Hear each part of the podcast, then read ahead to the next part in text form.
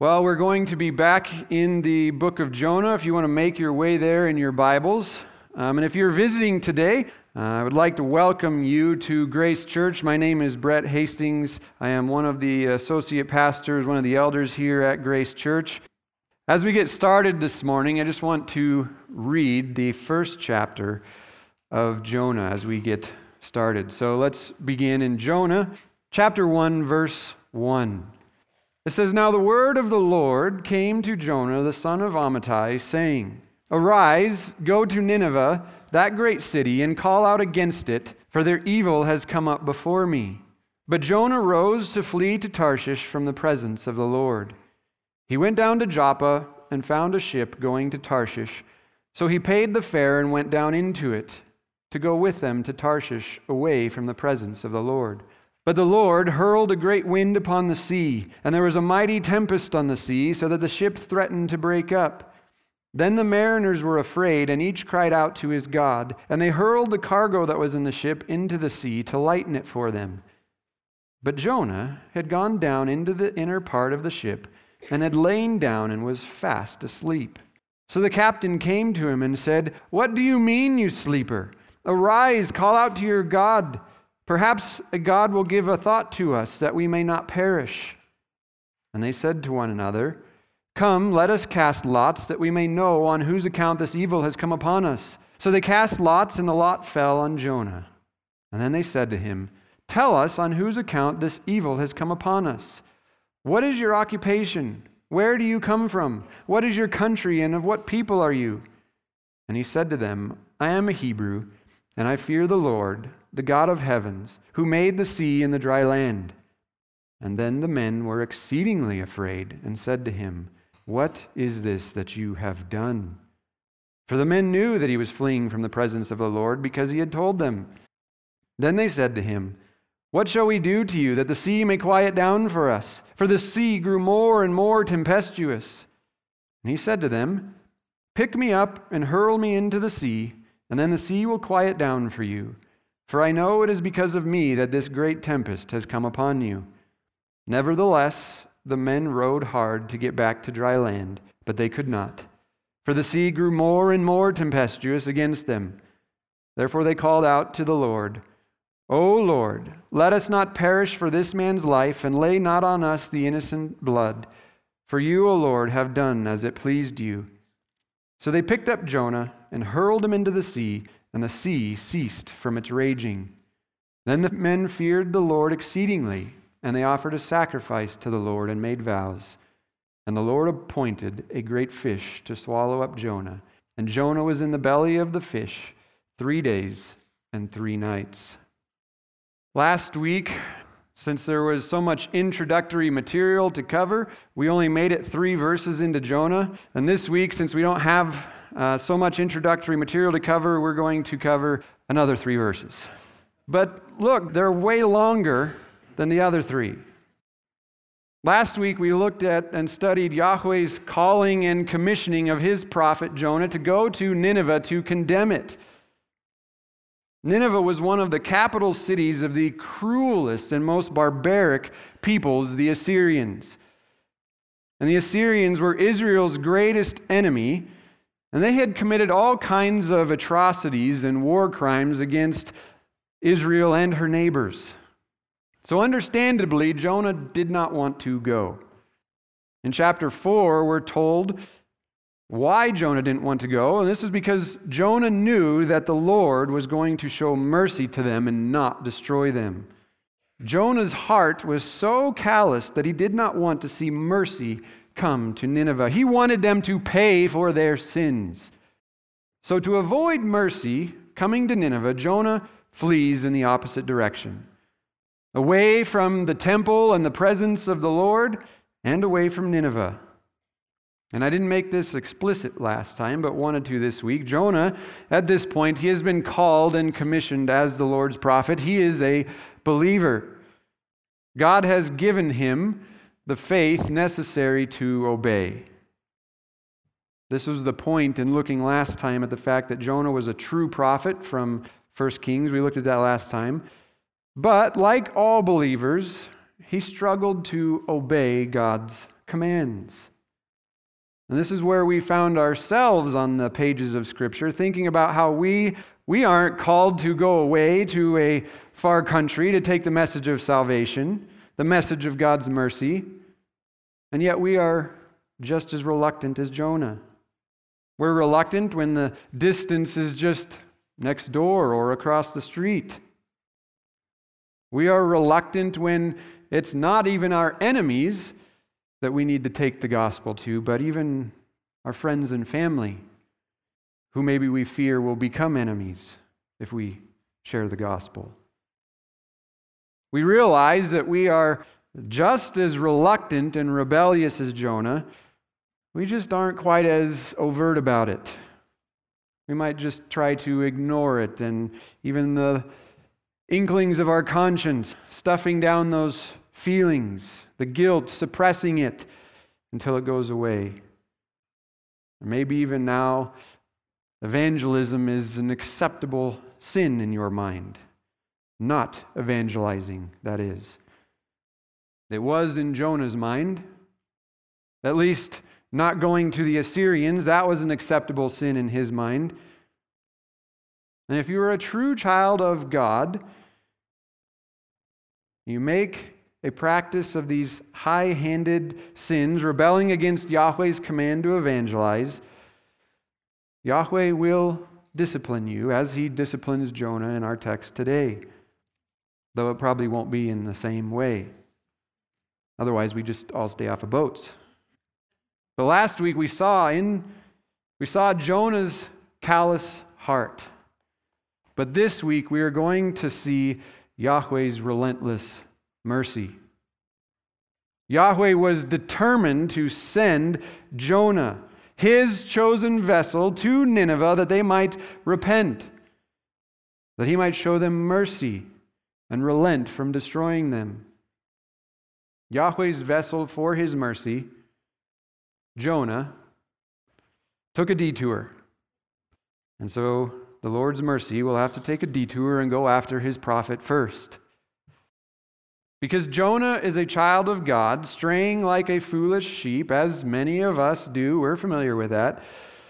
So Yahweh will discipline him to turn him around, and to turn him around in more ways than one. So, here in the verses today, we're going to see really the doctrine of God's jealousy played out. Jealousy being protective of what is one's own and being intolerant of unfaithfulness. Yes, Jonah fled, but Yahweh will have none of that. Jonah is the man that the Lord chose, and he is intolerant of unfaithfulness and will discipline Jonah until Jonah willfully turns around.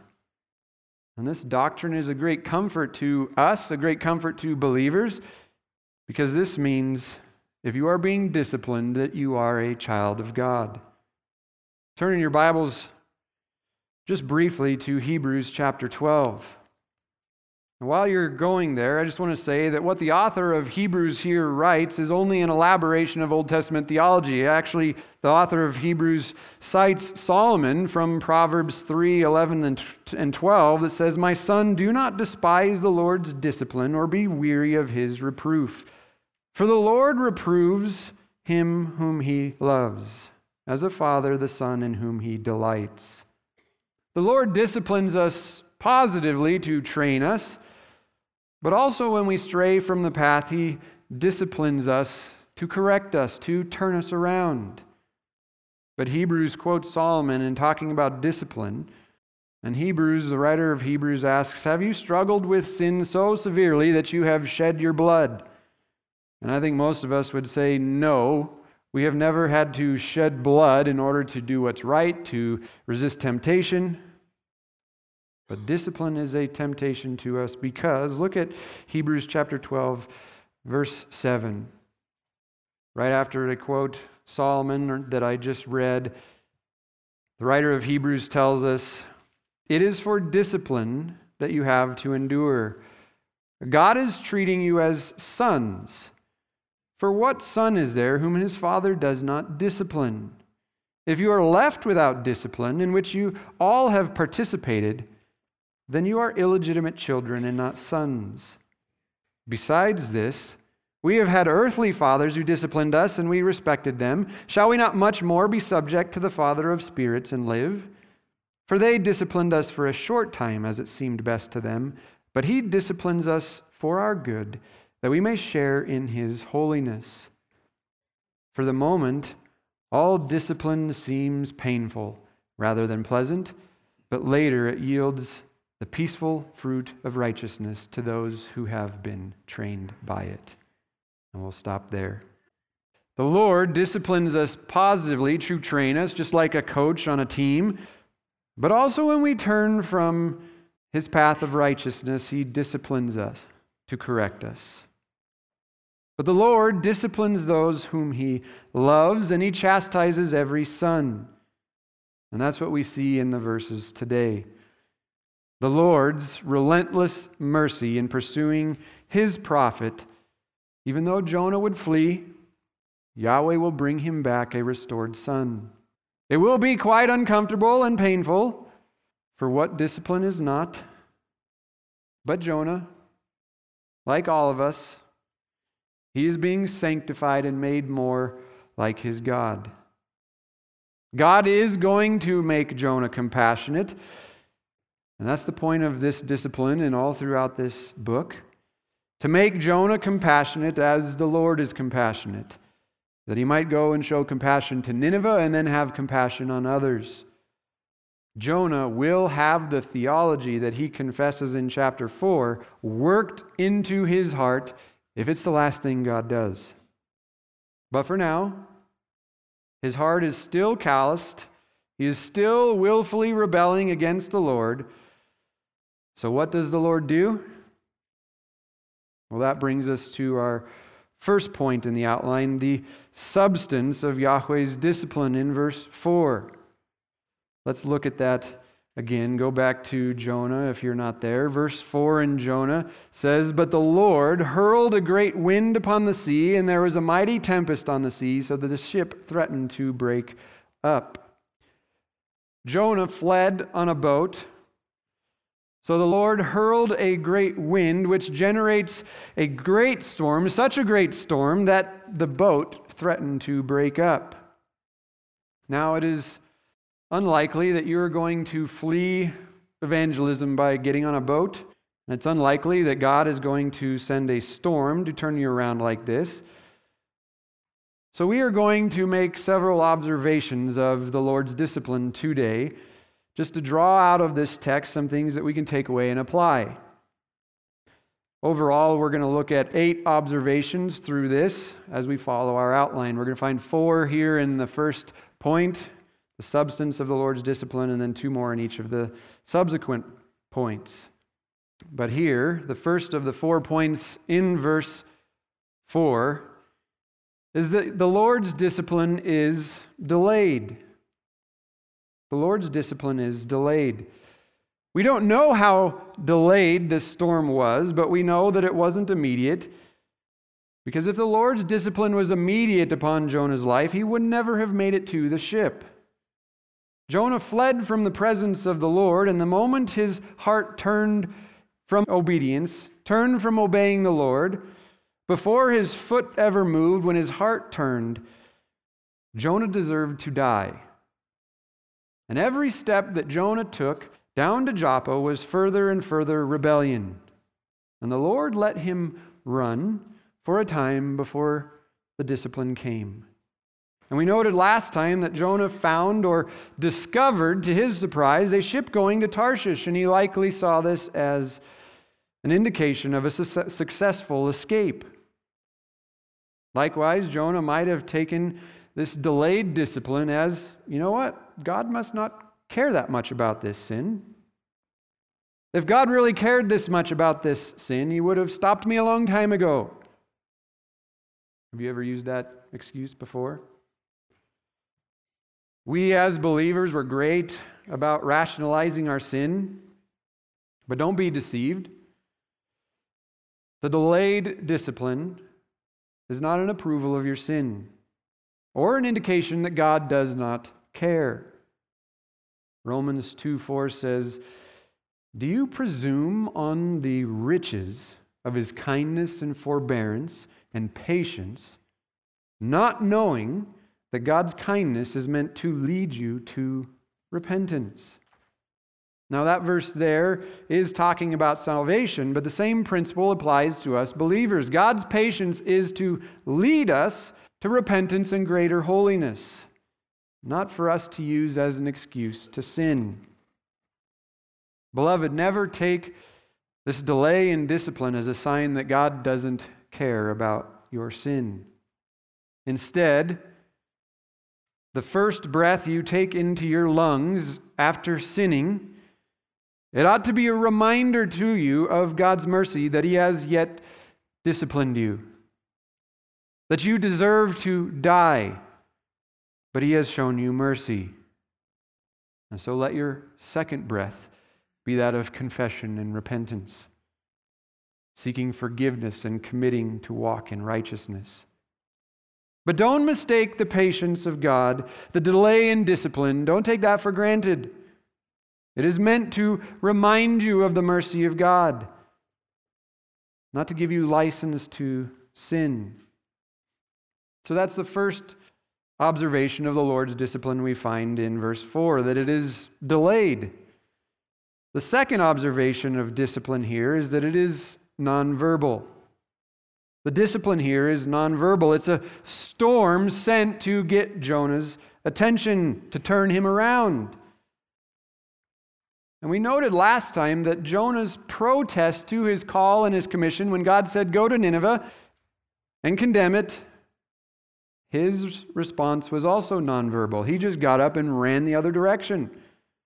No communication with Yahweh regarding his call, no verbal appeal. He just ran. Thus, the discipline he receives is nonverbal. You remember Moses at the burning bush? He protested the Lord's commission verbally. And so the Lord interacted. He did that verbally. Likewise, when we are interacting with the Lord verbally through prayer, even about our sinful desires and rebellion, when we interact with Him verbally through prayer and seek an answer from Him verbally by looking into the Scriptures to be reproved, and we repent, He doesn't have to send nonverbal discipline. But if we refuse, like Jonah, to even give God a chance to change our minds by hearing from His Word, if we are determined to go our own way and ignore Scripture, well, then we might just receive nonverbal discipline as Jonah does. Now, there needs to be a word of caution here. The problem with nonverbal disciplines like natural storms, the problem with them is that they're nonverbal meaning that we cannot discern the meaning apart from God. The only reason we know the storm here was God's discipline is because God, who has the divine perspective on all things, the perfect perspective on all of life, all of our hearts, all things that happen, God's the only one who knows that. The only reason we know here that this was divine discipline is because God revealed that. So just be very careful that you are not trying to deduce from every bad thing that happens in life what sin caused it. We know that God is disciplining us all the time to train us in righteousness, positive discipline to train us, and that can take shape in trials that are exactly the same as another discipline upon another believer for sin. We don't have the divine perspective, so we just need to make sure we keep short accounts with God.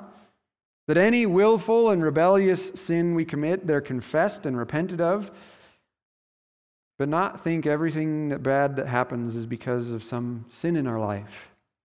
But at the same time, it's not bad when trials come, when things happen, to examine yourself for sin. Just refrain from thinking you have the divine perspective on specific purposes for specific occurrences. But the Lord does discipline his children through nonverbal things like here in this storm. even sickness, and even death. Paul told the Corinthians that some were sick and even died among them because they were taking communion in an unworthy manner. So let's examine ourselves when trials come, when even brushes with death happen. But be careful that you don't start thinking everything going on in your life is just due to some sin. That's what Job's friends all concluded, and they were wrong.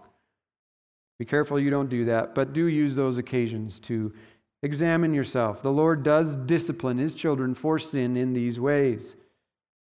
And if Jonah is any example, this was an obvious sin that needed correction. It was not something that went by without his notice, to his surprise. Like the Lord sending a discipline on his life, and he was thinking, I didn't know I did anything wrong. He knew he did something wrong. It was obvious. But the Lord's discipline can be nonverbal. So it's the Lord's discipline is delayed here, it's nonverbal, and third, it is severe. One commentator put it as the severe mercy of God. Mercy withholding the wrath that we deserve and getting discipline instead. But here it is severe. The wind that Yahweh hurled upon the earth is described as great.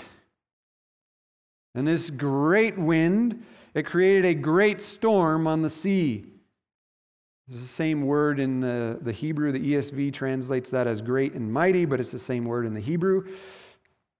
And it turned into a great tempest.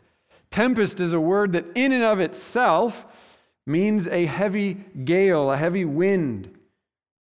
And in other in Psalm 83:16 and where there's parallelisms between two things, the word for tempest is it put in parallel to the word hurricane. So this is a great typhoon, a great hurricane-like storm. And it was so severe that the ship threatened to break apart. Now, this, this wasn't just a puny little ship that Jonah found. This was a ship going, for, going to Tarshish, one of the heaviest made ships because it was traveling to the ends of the Mediterranean world. They don't make light, wimpy ships to go all the way across the Mediterranean. They were crafted by the Phoenicians with hardwood from the Lebanon forest. They were stout, strong ships. But this was no light storm. The phrase translated in the ESV as threatened to break up, it's an onomatopoeic phrase, which means it sounds like what it's describing. The Hebrew word for the word in our English translation as threatened is hishabah, and the word for break up is hishaber. And together they make the repetitive noise like waves crashing and banging into a ship. Hishabah, hishaber, shabah, shabah, the waves banging against the ship. One commentator even thinks that it could represent the planks on the ship hissing and breaking and cracking. But the storm was so severe that the ship threatened to break apart. The storm was so great. It was no ordinary storm. It was so severe that the ship was about to break apart, but it didn't. The Lord's discipline here is severe. And it is often severe in our own lives. And it can be a temptation, whether in our own lives or as we see discipline in others' lives. It's a temptation to think, Lord, that's too severe. That is too much. Maybe you've felt this way. I have in the past, reading through Scripture. First couple times I read through Scripture, you get to the part in, in 1 Chronicles 13 where Uzzah is accompanying the ark for King David, and they put it on a cart. It's supposed to be carried, but they put it on a cart, and the oxen stumble, and the cart jostles, and the ark is about to fall and hit the ground. So Uzzah puts out his hand to steady it, to keep it from falling in the dirt, and God strikes him dead. Even David, David was angry and thought, Lord, that's too severe. Seems a bit extreme. But remember what we read earlier in Hosea the Lord takes our sin much more serious than we do. Or in the New Testament, when you get there and you read about Ananias and Sapphira who lied about the amount of money that they sold a piece of land for and gave to the apostles for the church. They were confronted by Peter and they clung on to this lie, and so the Lord stripped them of the breath of life. They breathed their last and they fell down dead. We can often see those things and we can even look at what others are going through and we can be tempted to think, God, that's a bit severe. But when it comes to discipline for sin, the Lord knows what we do not know. And that is what it will take for the believer to be turned back from his sin. How often do you, when you when it's something that's not severe, Maybe you stub your toe and you think, oh man, I better stop. Maybe there's sin in my life. We don't do that when there are light things like that. But when severe things happen in our life, we stop and we examine ourselves. And for some, it takes very severe things to get their attention. I mean, look at Jonah. We read through the whole chapter. This was Quite the severe discipline. All the other sailors are terrified and they're crying out to their gods. They're ready to repent of any sin. But Jonah, did it get his attention yet at this point? For Jonah, the severity is going to have to be ratcheted up even further. And so let us trust, beloved, that God knows what He's doing in other people's lives and our own, no matter how severe the discipline is. He is good, and He has good intentions, and He knows what only He knows, what we do not know. And so let's trust the severity of the Lord's disciplines to Him. And let us stay focused on repenting of known sins in our own life, putting on righteous actions in the fear of the Lord.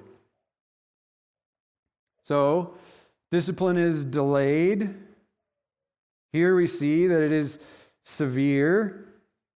And that brings us to the fourth and final observation in this verse, and that is the discipline is controlled. Though it is severe, it is controlled. It's decisive, it's planned, it's measured, because Yahweh is sovereign over all things. It wasn't like the Lord looked down and said, Oh, look, a perfectly timed storm in the forecast. Man, Jonah picked a really bad time to leave. This is going to be really bad for him. No, the things that happen, even the most severe disciplines, they are planned and controlled, governed by the sovereign hand of the Lord. The Lord hurls the wind down, it's controlled by Him. He caused the speed of the wind to be exactly right for the intended purpose, that the storm was just right, so the ship didn't break up, it just threatened to break up. The Lord's sovereign over all these things. And even the grammar in the text indicates that the ship is even under the sovereign control of the Lord, that the ship is working against Jonah. The word for threatened there, we talked about the sound of it when it's spoken. But the word for threatened there is a word that means to compute, to take into account, to plan, to devise. It's almost as if the ship has a mind of its own. But it is a personification of the ship. It's giving a human like attribute to the ship for rhetorical effect. One commentator says the personification of the ship may serve to add the vessel to the list of Yahweh's accomplices in thwarting Jonah's flight. Thus, the ship, as well as the wind and the sea, they assist Yahweh in sabotaging Jonah's escape. The verb to think, intend, in this context occurs in a form that often connotes planning, devising, conspiring, especially when followed by an infinitive, as it does here. Ironically, therefore, the ship, Jonah's very means of transportation and escape, turns against him and conspires with Yahweh to bring his flight to an abrupt end. End quote. So the wind and the waves and the sea and the boat they all do as the Lord wishes. They're all controlled by Him. And they all obey the Lord perfectly. The one who's not obeying the Lord perfectly here is Jonah. But the fact of the Lord's control over his disciplines, it ought to be a great comfort to us. In the midst of our discipline or someone else's discipline, that's what we need to understand that the Lord is in control of all those things. The Lord knows what needs to happen to promote our repentance and our sanctification. All these things that happen, they're not haphazard and happenstance.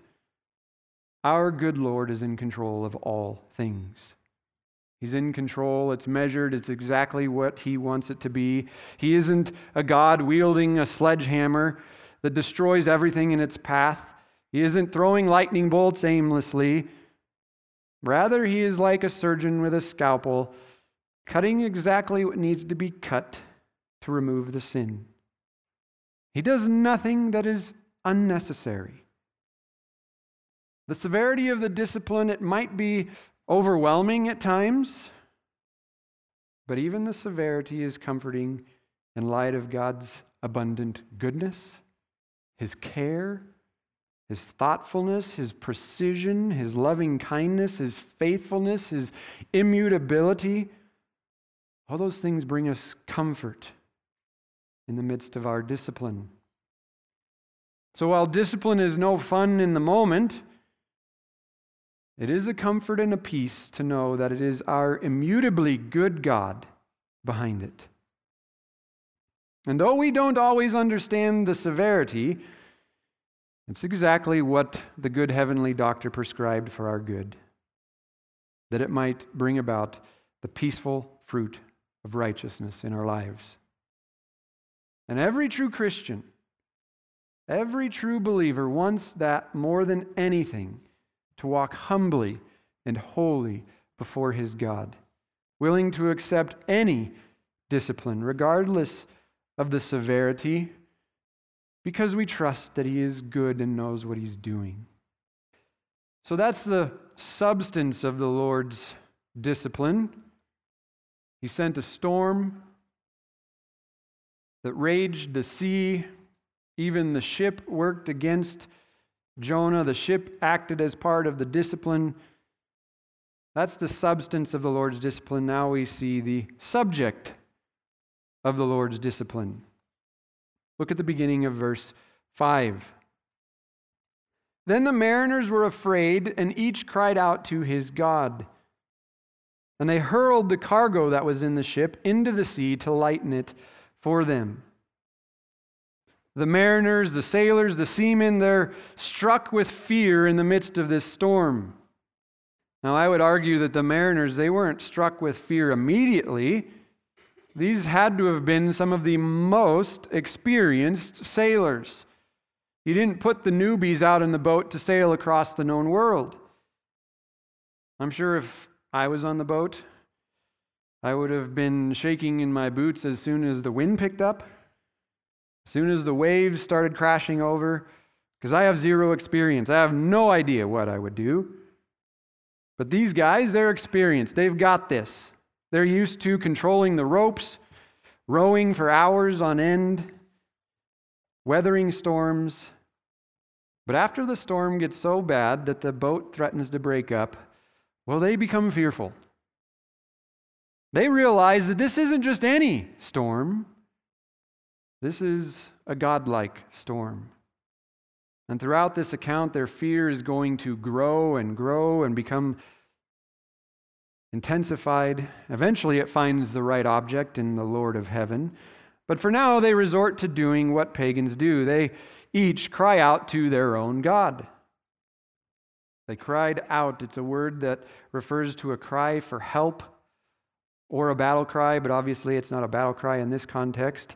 But they're crying out for help. This indicates that though these were seasoned sailors and great at what they did, they had weathered many storms. They somehow knew that this was not a normal storm. Thus, they were crying out to their gods for help. And perhaps one of their gods would hear their cry and help them. I mean, they had a pantheon of deities, they had lots of options. Surely one of them would hear. And this further indicates the severity of the situation. There, they knew there was nothing that they could do, it was going to require divine intervention. But still, in their fear, they found one more thing that they thought that they could practically do to help themselves, so they begin hurling the cargo overboard in order to lighten the ship. But again, just to slow us down, this would not have happened in a matter of minutes. As we read Jonah, it might take 30 seconds to get here as we read it, but this was probably an hour, hours long ordeal of fighting the wind and the waves before they resorted to crying out to their gods and throwing all the cargo overboard. That wasn't just something you did right away. In Acts 27, we get a little bit more detail about a storm like this on the Mediterranean. Luke tells us in 27:18, he says, "Since we were violently storm tossed, very similar description here. They began the next day to jettison the cargo. And on the third day, they threw the ship's tackle overboard with their own hands. And when neither sun nor stars appeared for many days, and no small tempest lay on us, all hope of being saved was at last abandoned. So Luke gives us a little bit more drama and time references with a supernatural stirring up of the storm. And I imagine the time frame in Jonah not quite that long because this is a divinely appointed storm. I doubt that they made it an entire day before they threw the cargo overboard, but it wasn't immediate. It was probably an hours long ordeal of them fighting the wind and the waves because it was no light thing to throw over the cargo. It was a last ditch effort to survive. But that's what it had come to. The waves had continued to beat against the ship, threatening to break it apart. And they did everything that they knew to do, cried out to their gods, jettison the cargo. And the only thing to do after jettisoning the cargo is abandon all hope of being saved. But at this point, as we see these guys fighting for their lives, we should wonder where is Jonah? Are these guys the subjects of God's discipline? And we know the answer to that is no. And all that brings us to a fifth observation of the Lord's discipline, and that is that it often affects those around us. The discipline that we're receiving from the Lord affects those around us, it affects those around the sinner. God's discipline of his children, often as it does here, affects those around them. So don't, beloved, buy into the lie that your secret sins don't affect anyone else. Don't buy into the lie that what you are looking at on that screen when you are all alone that it's not affecting anyone. Many marriages and families have been destroyed because they believed that lie. The name of the Lord has been profaned among the world because people believed that lie. If you remember Achan from the Old Testament, when God miraculously destroyed Jericho, he took some of the plunder that was in Jericho that was supposed to be devoted to the Lord.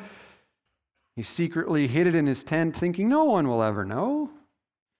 And then the next battle that Israel fought, the Lord withdrew his blessing, and 36 people died. And when they inquired of the Lord, it was revealed that sin, it was the sin of Achan, that it had turned the hand of the Lord against them. Achan's, you might think, little sin of keeping a few trinkets was no big deal. He thought it was no big deal. But how many lives were affected by that? Well, 36 men died, 36 families devastated, wives, children. David is another person in Scripture we see who his discipline affected others. When he became prideful and numbered the troops of Israel, the Lord eventually killed 70,000 men in Israel. The point in this, in the story of Achan, the story of Jonah, we see, we can make the observation that the sin of one individual can have devastating effects of those around them. God takes sin seriously, so seriously that even others have to lose their lives for it. And God is even just in doing this because we all deserve to die yesterday for the sins that we've already committed. So God is not unjust when discipline spills onto others. We all deserve to die. But we should trust that God is just and not use it as an opportunity to point the finger at God and question him about his justice, but rather we should turn the gaze upon our own heart. As David did in 1 Chronicles 21, repent and confess and cry out to God for mercy. You take church discipline, for example. When we have to announce the name of someone who's unrepentant, does it affect others? It should affect us all. But those closer to the subject, they're affected much more acutely. One of the points in church discipline is actually to affect the whole church, to call us all to examine ourselves, to repent of sin, to purge the evil from among us, that we might not fall under the same discipline. And that's really what the the cause that it had of the men on the boat. They were all examining themselves, trying to figure out what God they had offended. But their cries fell on the deaf ears of idols. But at least they had the good sense to examine themselves and the, try to appease the wrath of a God. So Jonah's sin and the subsequent discipline has put all these sailors in peril. His sin has greatly affected them. But where is he? Well, while they're busy trying to save their own lives, the text contrasts them with Jonah. Jonah is the real subject of the Lord's discipline. Look at verse 5 again. But Jonah had gone down into the inner part of the ship and had lain down and was fast asleep. Going down is a recurring word in the book. It marks Jonah's steps down into the depths of the heart away from God. Jonah was up on the mountain of the Lord in the temple, near the presence of the Lord, but he went down to Joppa, one step down into the depths of the earth. Then he found a boat and went down into it. And now we see him here down in the innermost part of the boat and soon we will see him down in the heart of the sea, where his descent will end, and only Yahweh can bring him back up. But Jonah had gone down into the heart of the ship prior to the storm and fell asleep. The text says he was fast asleep. It's not the normal word for sleeping. This refers to a deep sleep. This is the same word used in Genesis 2:21 when God put Adam into a deep sleep. This is the same word used in Judges when the commander of the army fleeing from Barak and his army falls into a deep sleep from exhaustion, from running away. So it's a deep, deep sleep. This makes sense because only a deep, deep sleep would allow someone to sleep through a boat being violently tossed on the, on the ocean. But this brings us to our fifth observation of the Lord's discipline, and that is the Lord's discipline is often ignored by the intended subject. It is often ignored by the intended subject. One commentator says the storm that so alarmed the crew served only to rock Jonah into a deeper slumber, blissfully unaware of all the trouble he is causing. The shock of being called to Nineveh and the journey to the coast have taken toll of his nerves and physique, and he is glad to relax, safe on the ship that would carry him far away. Kids are often blissfully unaware of all the trouble that they're causing. You see this as you raise kids, but many adults, we observe the same thing. They are blissfully unaware of all the destruction that they're causing in the midst of their discipline blissfully unaware of the chaos they cause in their family with their sin and their marriage. And this is another lie people believe about their sin, and that is if I have a personal peace about my sin, then it must be okay. Or if I have a personal peace about doing this, it must be God's will. I mean, if God was really displeased with Jonah's sin, wouldn't Jonah feel it in his conscience? Wouldn't he be so bothered by it? How could he sleep like this? Well, there are many people who have gone to their pastor to tell them that they feel perfectly at peace about divorcing their spouse when they have no biblical grounds to do so. Just because you are at peace with your sin, that doesn't mean God's not offended by it. That doesn't mean he's okay with it. That doesn't mean you're doing the right thing. It just means that you have a seared conscience and a calloused heart like Jonah. You deserve to die for your sin. God abhors every sin. And don't think just because you are at peace and used to your sin that God must be fine with you too. Sudden destruction comes upon those people. That or they are continually lulled into their sleep until Judgment Day.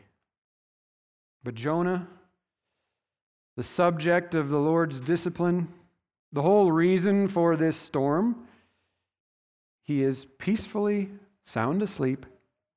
Before he laid his head down, he thought he had successfully escaped his commission. He's totally unaware of the effect of the people his sin is having on the people around him. But hey, he's at peace, happily sleeping. And that brings us to our third point the supplication of Yahweh's discipline. The supplication of the Lord's discipline. Look at verse 6. So the captain came and said to him, What do you mean, you sleeper? Arise, call out to your God. Perhaps the God will give a thought to us that we may not perish. Let me just fill in some of the details to make the scene appropriately dramatic. A couple commentators argue that where Jonah is sleeping is actually below deck in the cargo hold. This is where they normally stored the cargo. In ancient times, it's not like a cruise ship where you've got a bunch of sleeping quarters. There's just below deck with the massive space to hold the cargo. Jonah climbed to the extremity of the cargo hold, behind all the cargo, to sleep. So the men, the storm is threatening to break up the ship, so they're down there starting on one end, throwing out all the cargo, probably a fireman's line, throwing cargo out. And when they get to the very end of the cargo, throwing all of it out, working so hard to keep themselves alive, they find Jonah sleeping soundly like a baby who cannot be jostled from his sleep. So, what does the sailor do who found him? Well, I mean, Jonah, he, we looked at this last week. He hired the whole boat. He's the boss. Maybe we let him sleep. So they go get the captain. The captain comes, and I imagine him speaking in not the most calm and collected way. What? You're sleeping? Just those three words in Hebrew.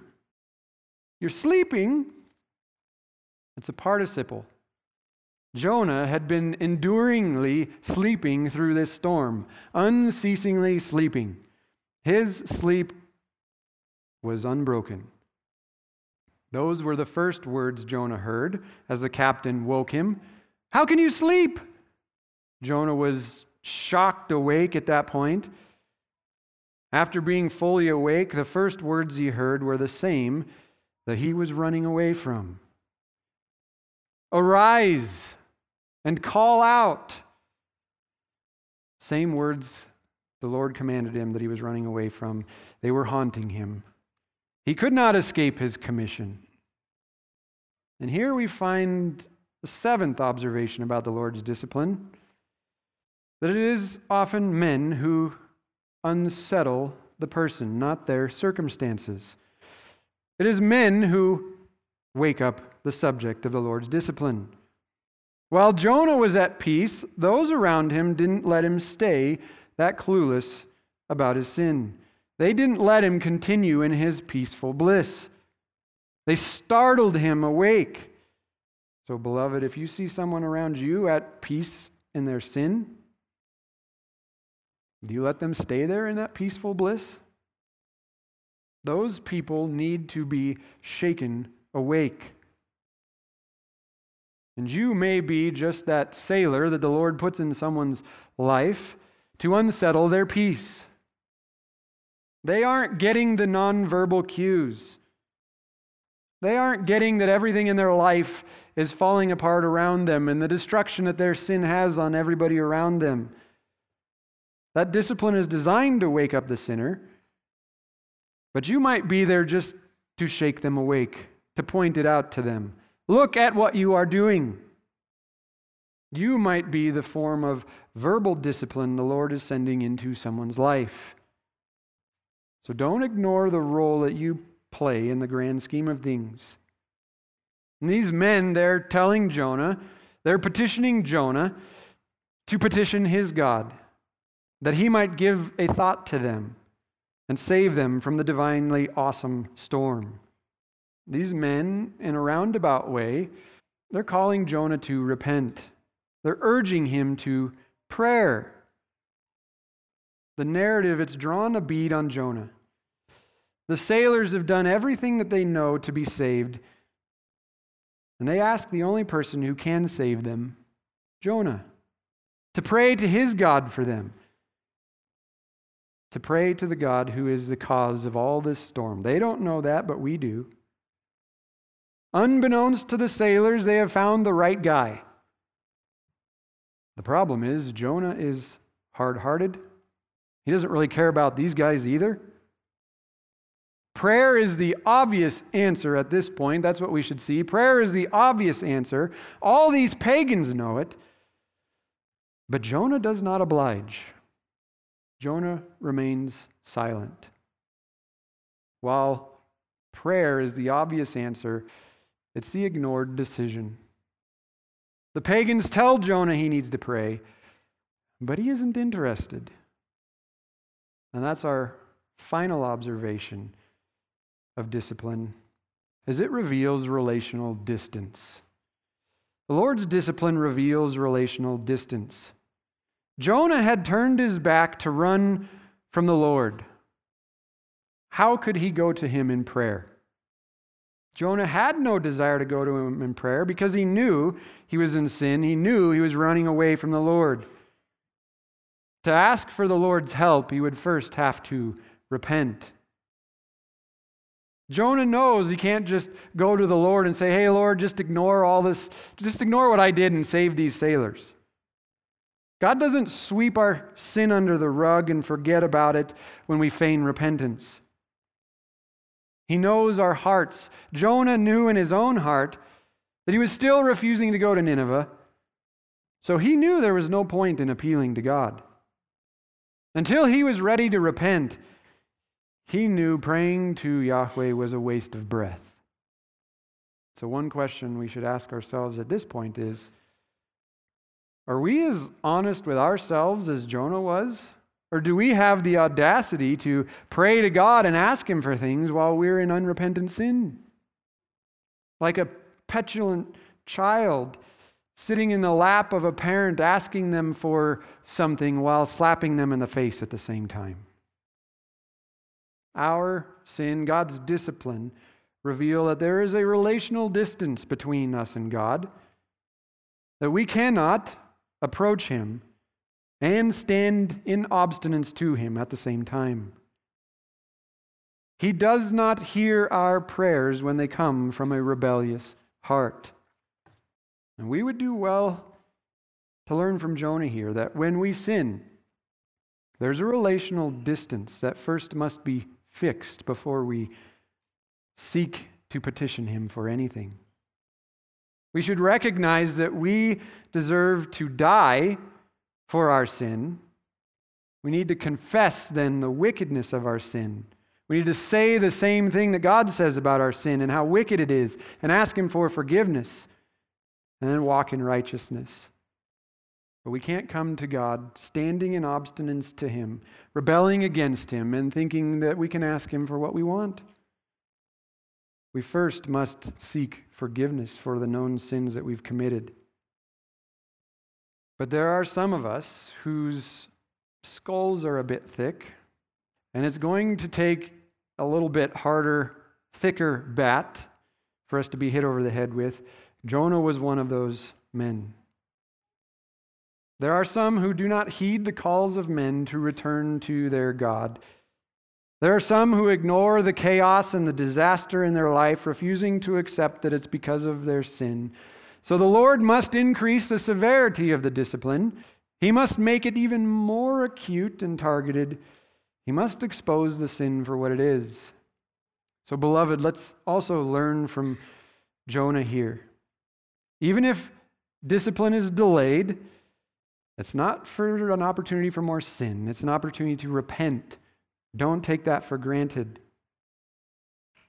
And if even the inanimate objects of your world seem to be working against you, maybe you should examine yourself. Trusting that no matter how severe the discipline, it is the immutably good God on the other end of the scalpel. It's for your good, leading you to repent.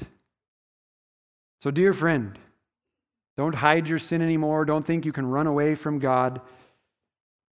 Don't ignore someone else telling you to wake up. Prayer and repentance is the obvious answer. Do not harden your heart. Confess your sin and repent. If you're here today and you're not a believer, you don't know the Lord Jesus Christ, don't ignore my call to you today to wake up. If you think being swallowed by a fish is severe, if you think even death, physical death, is severe, don't fear that. You need to fear the one who can both destroy your soul in hell. You need to fear the one who, on Judgment Day, when you stand before him, if you are not robed in the blood of Christ, if you have not been forgiven, if you have not cried out to him for mercy and repented of your sins, one day you will be fit with a body to sustain an eternal fire, eternal torment in hell. Dear friend, wake up. Don't leave here today in the state you walked in here. Wake up. And for those of you who are believers, these observations of discipline, we can find them in our own lives. They're meant to turn us back now. Repent quickly. Keep short accounts with the Lord. And let us be those sailors in other people's lives as well. Help us help one another keep short accounts with the Lord, pointing out our sin as we seek to walk as a church in righteousness so that we might enjoy the peaceful fruit of righteousness. Let's pray. Father, may we take our sin as seriously as you take our sin. Never let us become complacent.